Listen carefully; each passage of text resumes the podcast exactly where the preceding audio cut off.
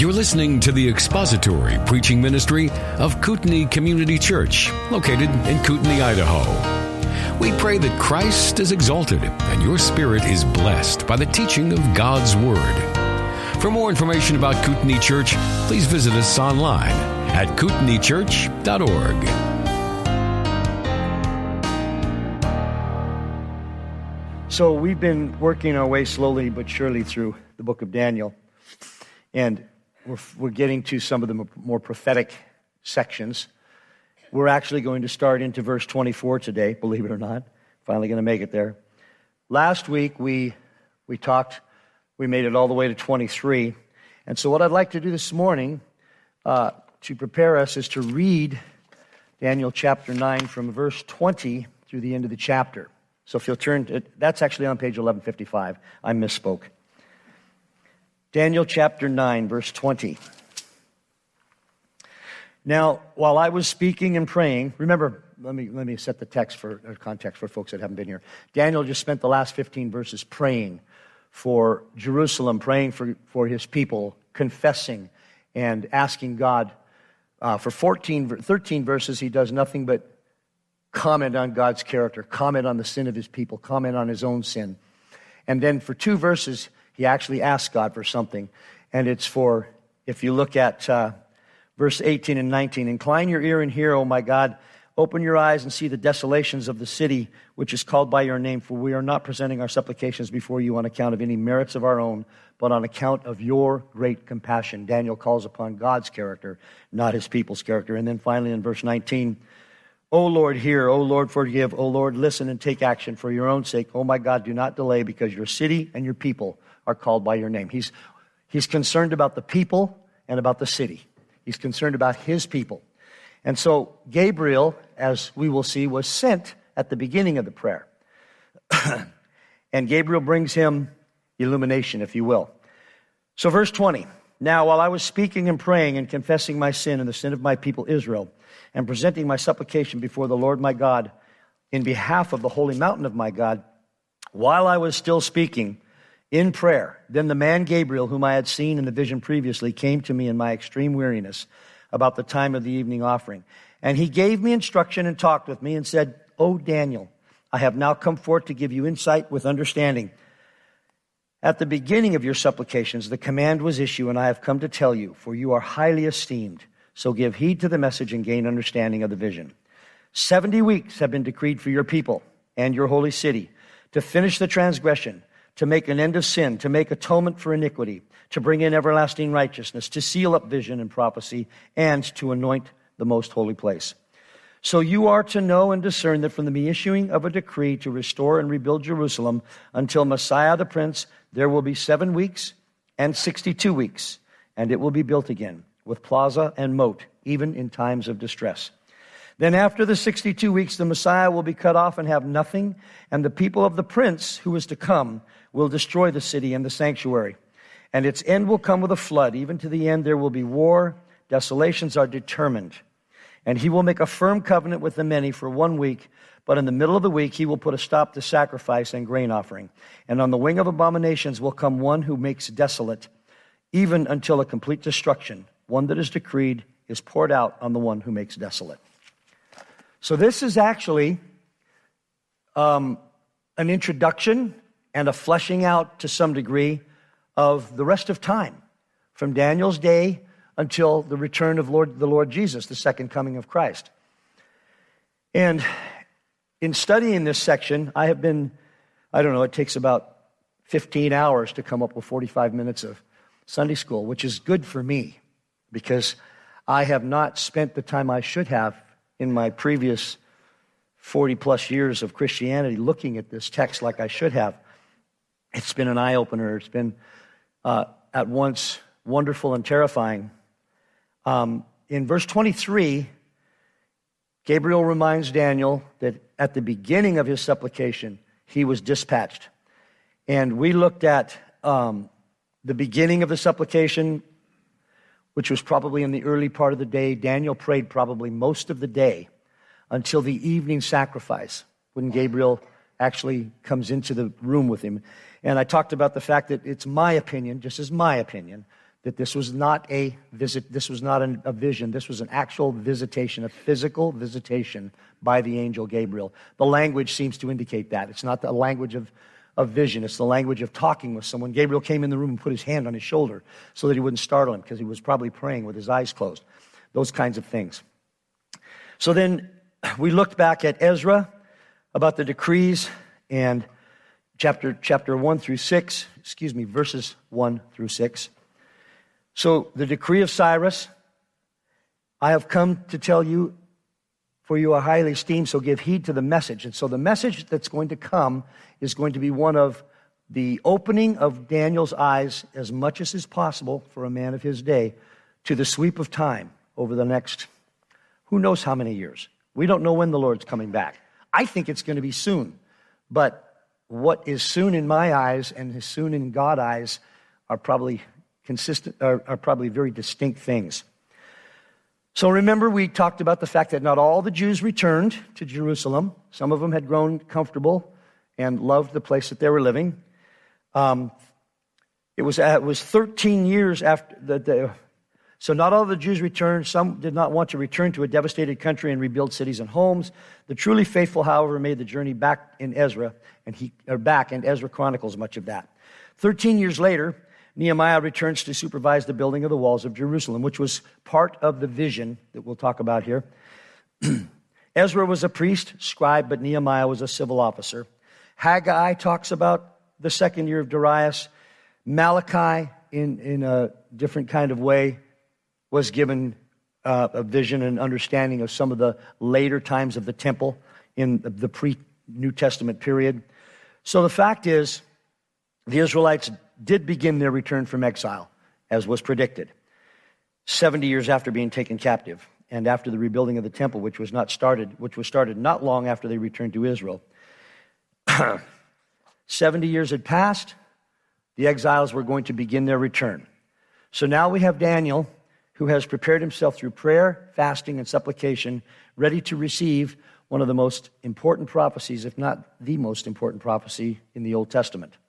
And that's where we start, we pick up in, in chapter 9, verse 24.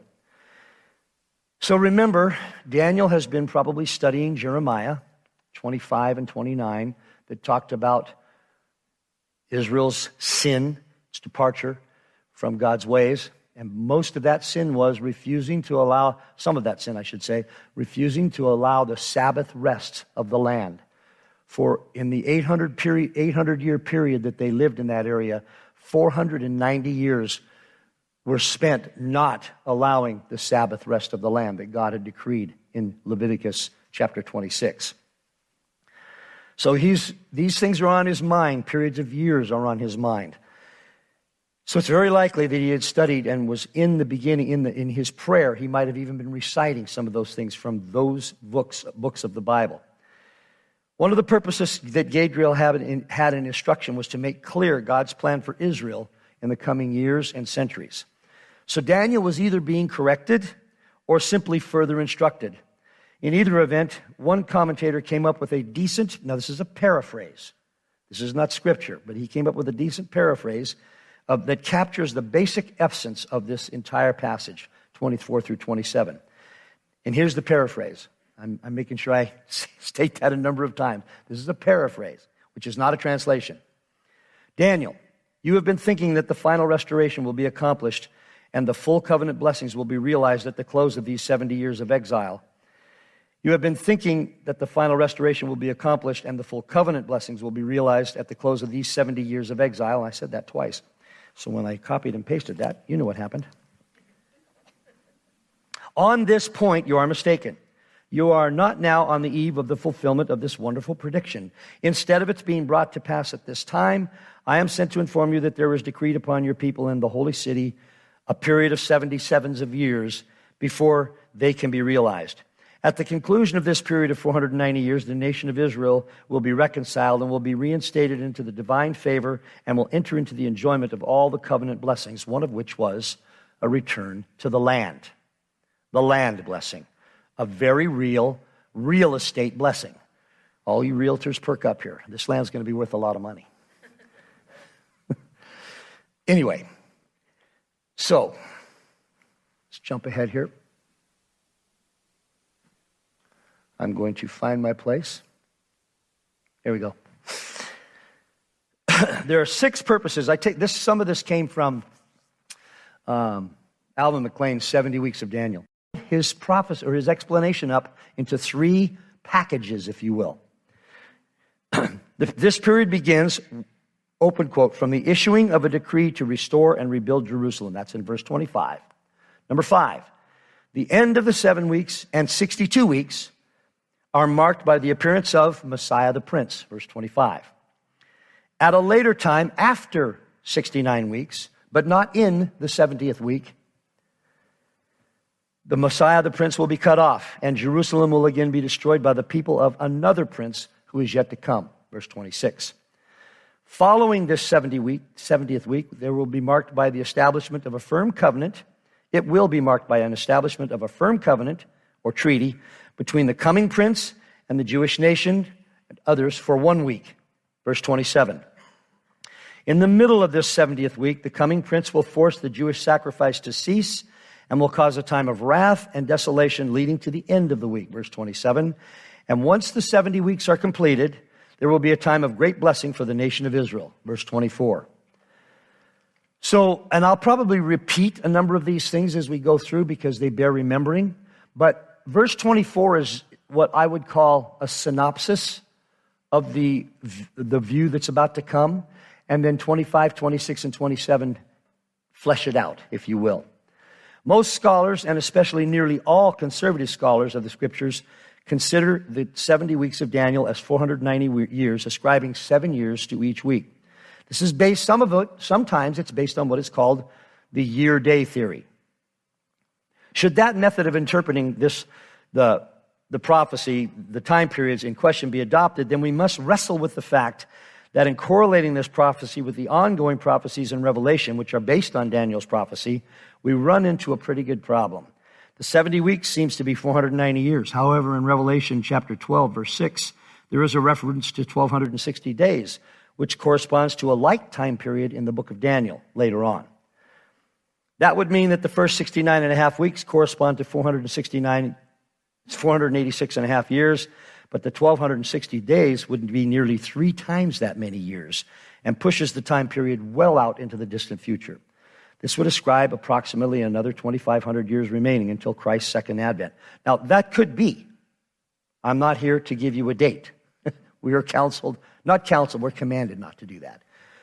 But it's not found in the text. Consider this. So I wanted you to consider this as we literally interpret this, trans- this section of Scripture and look at what Daniel was thinking at the time, the context, the history, and all of those things that went into this particular prophecy. The Hebrew word translated as weeks is a word that simply means sevens. It's not the word for week. We have a word for seven and we have a word for week. This word is sevens. So, verse 24 would more properly read this way 70 sevens have been decreed for your people and your holy city. These sevens have to be determined to context, from context. The Jews had what was known as a seven of years as well as a seven of days. So, this would have been familiar. Both of these would have been familiar to Daniel and to his Jewish readers. The Jews were to till their land for six years and leave the land fallow during the seventh year for it to rest. This was a, there was a multiple of this called the Sabbath of years, a seven Sabbaths of years. And this was the Jubilee that occurred every 50 years. Uh, after this occurred, occurred the Jubilee, one year after the seven Sabbaths, in which the debts were wiped out, estates were returned to original holders, and slaves were set free. That sounds like a good idea. I need to be set free as a slave to, well, no. Leviticus 25, 8 through 10. You are also to count off seven Sabbaths of years for yourself, seven times seven years, so that you have the time of the seven Sabbaths of years, namely 49 years. You shall then sound a ram's horn abroad on the tenth day of the seventh month. On the day of atonement, you shall sound a horn all throughout your land. You shall thus consecrate the fiftieth year and proclaim a release through the land to all its inhabitants. It shall be a jubilee for you, and each of you shall return to his own property, and each of you shall return to his family. Now let's just think about that for a minute. You've got a slave and you haven't quite used him as much as you wanted to yet, but it's the Jubilee year. You, you tilled some land and you, you didn't get enough last year, so you, you really got you really can't obey that Sabbath of fallow land, fallow, the land Sabbath. You're going to have to till the land again this year because you didn't put enough up last year. The very real people things go on in these things. And what happened was those who didn't plan well would have violated the Sabbath, and some who just didn't care would have violated these, these dictums. Then on the 50th year, you're going to turn loose the people that are making you money. So all of these things are playing through the people's mind over these 800 years. And many of them violated again and again the commands that God gave. These are very, very, they, they knew about this. Came in, it was, it was uh, given to them in Leviticus. They knew what was to be done. They knew to plan ahead. They wouldn't. Or they did, or they didn't. It doesn't matter. If they violated it, these are the sins, the transgression that went into God imposing some of these, these punishments on Israel at the time of Daniel that we'll see. But Leviticus 25 is very clear. As Daniel prayed, many things would have been likely in his mind. Foremost would have been the fact that the captivity in Babylon was based on the violation of the Sabbath year, and God had decreed that he would, he, God, would force the issue for the rest of Israel if they didn't obey it. The Jews had violated this decree for 490 years, which was 70 sevens of years. Further, the length of the captivity was also 10 sevens, or 70 years. With this in mind, it would have been appropriate for God's subsequent judgment to equal the same number of years as the violation, namely 490 years. Second Chronicles 36:21. Fulfill the word of the Lord by the mouth of Jeremiah until the land uh, to fulfill the word of the Lord by the mouth of Jeremiah until the land had enjoyed its Sabbaths. All the days of its desolation, it kept Sabbath until 70 years were complete. Add to this the simple logic of considering that in this space of time, the destroyed city and the temple will be rebuilt. The first week, 49, um, the first week is going to be the rebuilding of the temple, 49 years. We'll see that. you can see that this is impossible if you call it a week, seven days. If you call it one week, it's in seven days. In that first week, the rebuilding of Jerusalem and the temple is going to happen. History shows us that that's not possible. There is even one more argument that this passage, that the fact that this passage refers to years. In Daniel chapters 10, verses 2 and 3, Daniel writes that he mourned and fasted three entire weeks. This is a translation that renders the passage literally three sevens of days. Daniel knew what a week was. He knew that they would call it seven days, a fasting of three sevens of days, 21 days. Twice, once in verse 2 and again in verse 3 of that chapter. Had Daniel wished to convey the concept of actual days here in Daniel chapter 9, he would have certainly used the same word construction he used in Daniel chapter 10. So one commentator stated it this way Since Daniel was here thinking in terms of the 70 year captivity, he, as a Hebrew, could have easily moved from the idea of one week of years to 70 weeks of years. This follows because according to 2 Chronicles 36:21, the people have been punished by this exile so that their land might enjoy the Sabbath rests which had not been observed in their prior history. Knowing this, Daniel would have recognized that the 70 years of the exile represented 77s in which these violations had transpired. The violations occurred in 77s. The exile was 70 years. And he would have understood Gabriel to be saying simply that another period, similar, similar in length, to that which had made the exile necessary was coming in the experience of the people. Another consideration is the length of the year considered.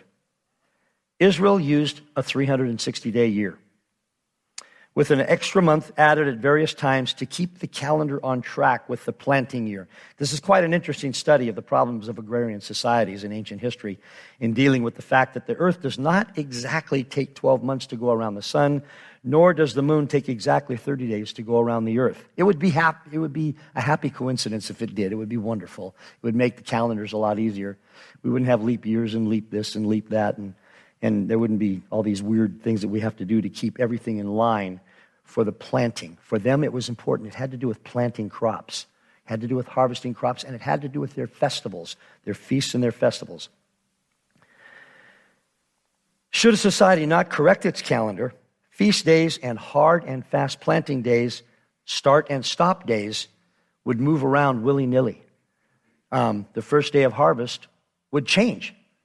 Within a few short years, within 11 years, it would be in a different month, way in a different month. And it would be gradually moving all the time. So these folks had discovered that through their study of the stars, their study of rotation of the earth, the revolution around the sun, and had instituted what they called intercalary months. They would add a whole month here and there, and those months had names. It's an interesting study if you want to do it, and with the internet, it's actually to find that information is relatively easy. Just if you know how to spell intercalary, you got it made. Historically, the Jews were known to have rendered the months as 30 days because when Moses recorded the flood in Genesis, he specified that the flood began on the 17th day of the second month and came to an end on the 17th day of the seventh month, which in the Jewish reckoning is five months. Genesis 7:11. In the 600th year of Noah's life, in the second month, on the 17th day of the month, on the same day, all the fountains of the great deep burst open, and the floodgates of the sky were opened. And then in Genesis 8 4, in the seventh month, on the 17th day of the month, the ark rested upon the mountains of Ararat. He also gives the length of time as 150 days. During the, doing the math, we see that the Hebrews calculated 30 days to a month. Genesis 7 4, 24. The water prevailed upon the earth 150 days. Further, in the book of Revelation, in chapter 13, which refers basically to the same persecution by the Antichrist that Daniel is referring to, John speaks of the time period lasting 42 months. This period is further defined in Revelation 12:6 as 1,260 days. So this same time period is stated in three different ways in these two books: three and a half years, 42 months, or 1,260 days. So we can be certain that the length of the year in the 70 weeks prophecy is 360 days. So for us, for our purposes of calculating dates, we have to correct all that. And the corrections are astounding to read about. I had to read through them several times. 173,880 days. And, you know, doing the division, doing the math. Uh, man, if you had Common Core, this prophecy wouldn't work at all. we will return to the purposes and points I raised earlier as we work our way through these four verses. We will see that verse 24, as I mentioned earlier, is Gabriel's general statement, and the final three verses, 25 through 27, explain Gabriel's general statement, or Gabriel explains his general statement. You will note that the first three purposes relate to the removal of sin finish the transgression, make an end of sin, make atonement for iniquity.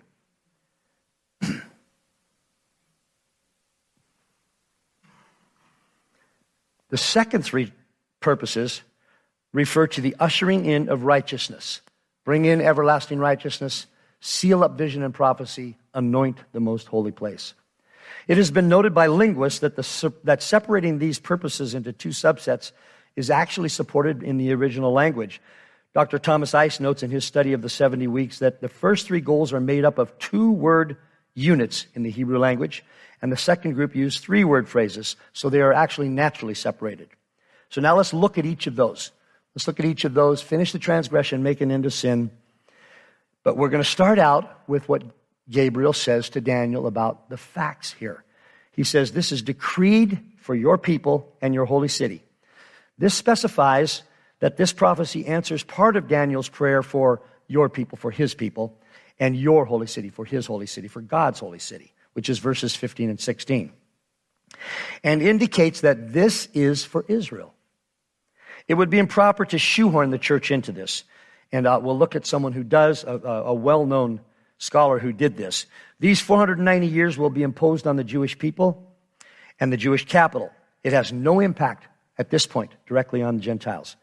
This also, since it references the city as well as the people, gives support to the idea that this references both the first and the second coming of Christ. It has been noted by one commentator that it is difficult to see how the physical city of Jerusalem was involved in the deliverance from sin, which Christ then effected, but it will be in the deliverance from the destructive oppression which the Antichrist will bring prior to Christ's second coming. In other words, the Jews in Jerusalem are involved during the reign of Antiochus Epiphanes, and they alone in the city of Jerusalem are all involved in this specific instance during the end times. Another commentator explains it this way For whom did God reveal this prophetic, this period of prophetic destiny? The text says that they have been decreed for your people and your holy city. This is such an obvious statement, yet so many interpreters attempt to shoehorn, that's where I got my statement here, in, in a people not mentioned in the passage in the 6th century BC when Daniel wrote, Who were Daniel's people in holy city?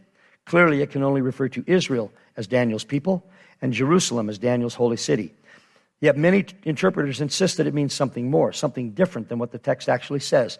For instance, H.C. Leupold says, Here, as so often in prophecy, seems like God's people and God's holy city broaden out to the point where they assume a breadth of meaning like that found in the New Testament, such as Galatians 6.16. Another non-literalist, E.J. Young, says, It is true that the primary, the primary reference is to Israel after the flesh and the historical Jerusalem. But since this very verse describes the messianic work, it also refers to the true people of God, those who will benefit because of the things herein described. This is an example of bringing into the text information that is not in the text. There's absolutely nothing in the text to include a people or a place other than the Jews and the city of Jerusalem. This can only be theorized if one introduces information from outside the text. This is the very definition of eisegesis. There is a general warning, including in the book, included in the book of 1 Corinthians, not to go beyond what is written. This applies specifically to Paul's writings, but also to all of Scripture, as Paul notes that he applies it to himself. 1 Corinthians 4 6. Now, these things, brethren, I have figuratively applied to myself and Apollos for your sakes, so that in us you may learn not to exceed what is written, so that not one of you, so that no one of you will become arrogant in behalf of one against the other. The word for decreed has the meaning of to cut or to cut off and had come to mean divide or determine, to determine something, therefore to decree it. God was carefully choosing the length of Israel's history. In fact, he had done so from time immemorial. But here we have in Scripture a description of just how he chose to do that. This idea is, as uh, one commentator said, he said, the thought is that God had cut off these 490 years from the rest of history through which to accomplish the deliverance that is needed for Israel. Israel needs deliverance. They keep going through the revolving door of repentance and return to sin. Of course, none of us do that. Only Israel does that. But in, it's recorded in history.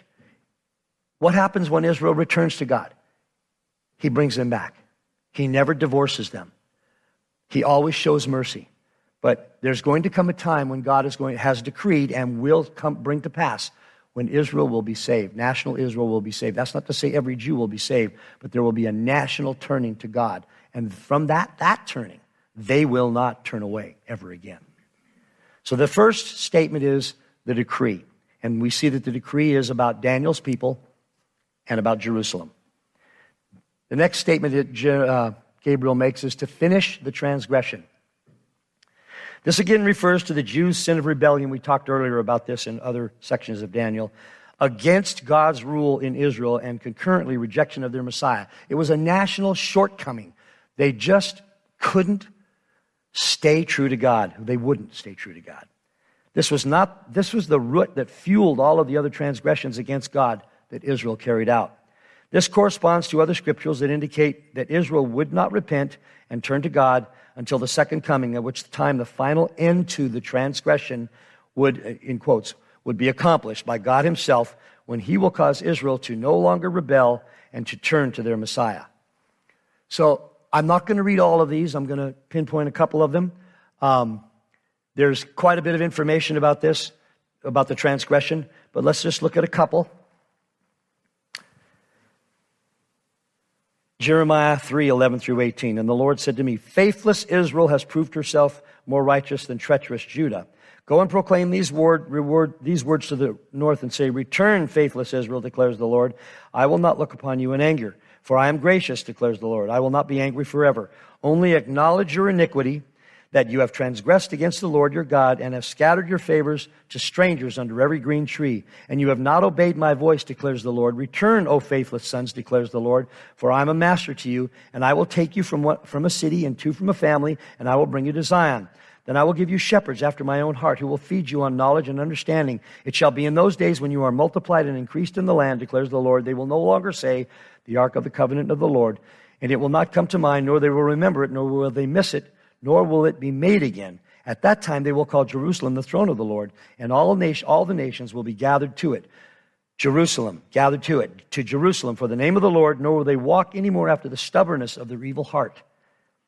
In those days, the house of Judah will walk with the house of Israel, and they will come together from the land of the north to the land that I give your fathers as an inheritance. And then Zechariah, I'll look at, we'll look at verse 13, verse 1. In that day, a fountain will be opened for the house of David and for the inhabitants of Jerusalem for sin and for impurity. God is going to turn Israel's heart. It's a day that's coming. It, isn't, it doesn't happen here.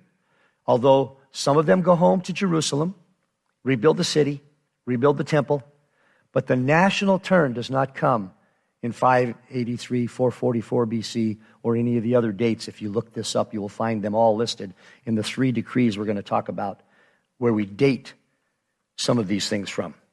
So God wants to finish the transgression. That day is coming. That day is coming.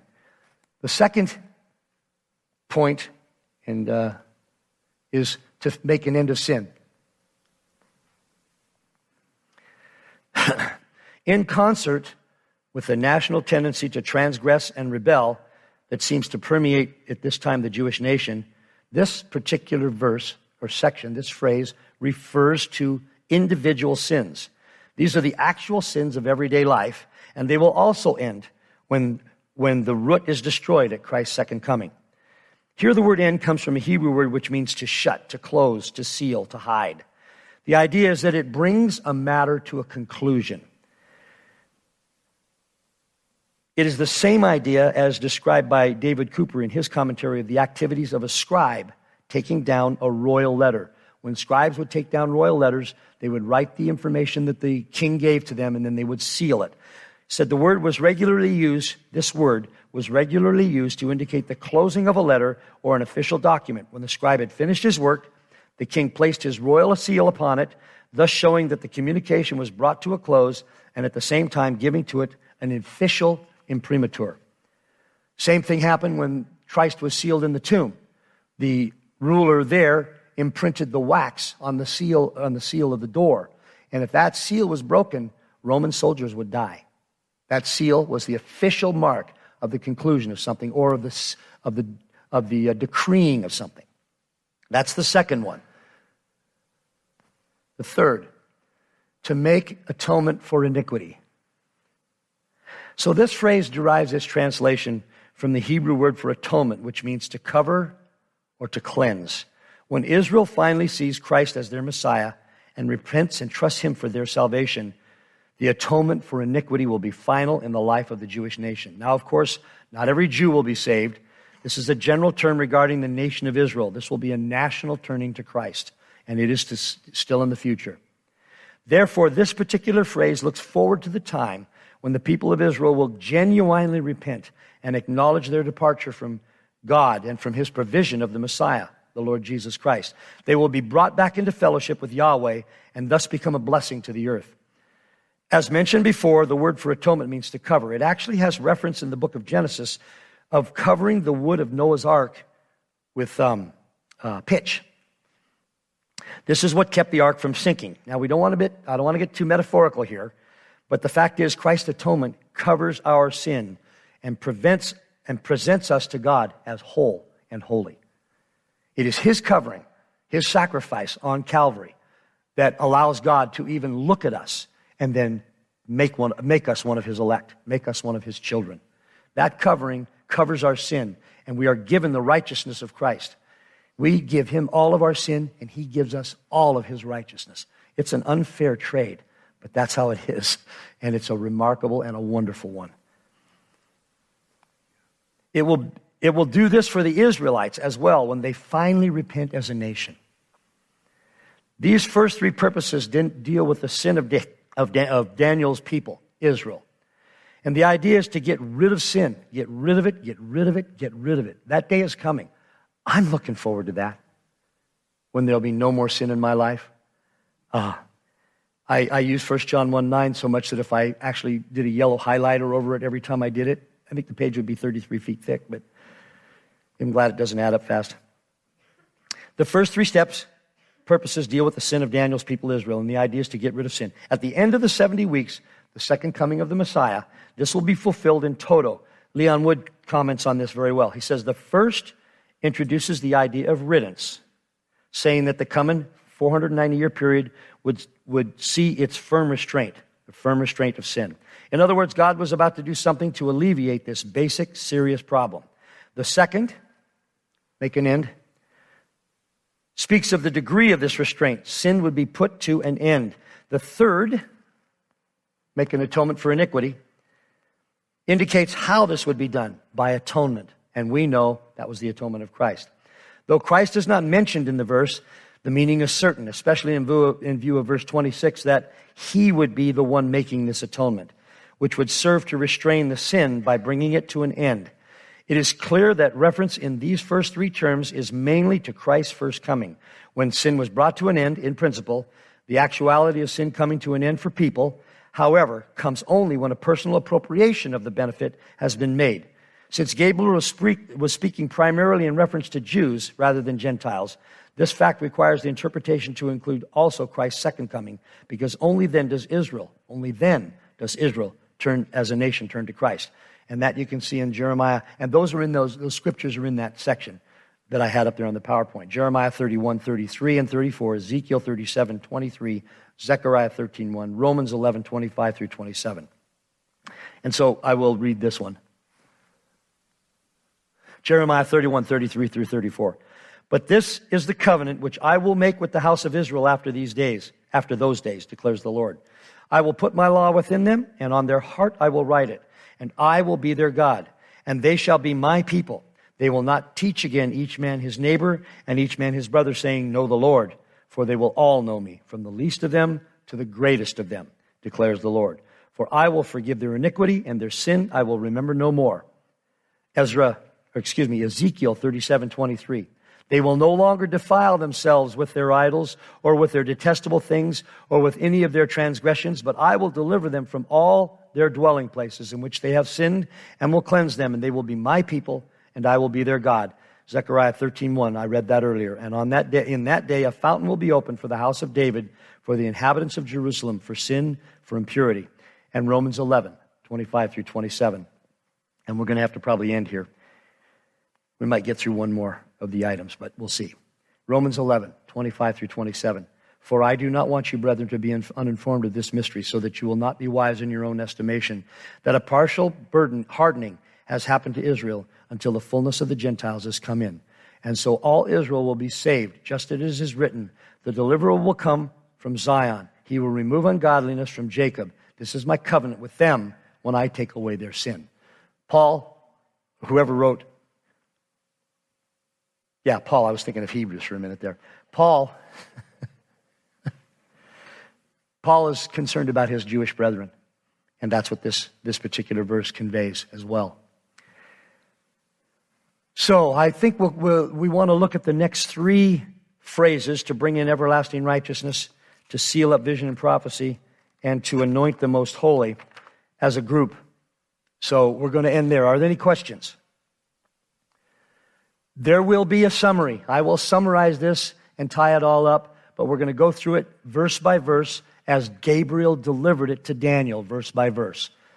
Imagine Daniel wanting, thinking that his prayer is going to result in Israel's deliverance. And it does. It does result in a deliverance of sorts. They do get to go home if they want to.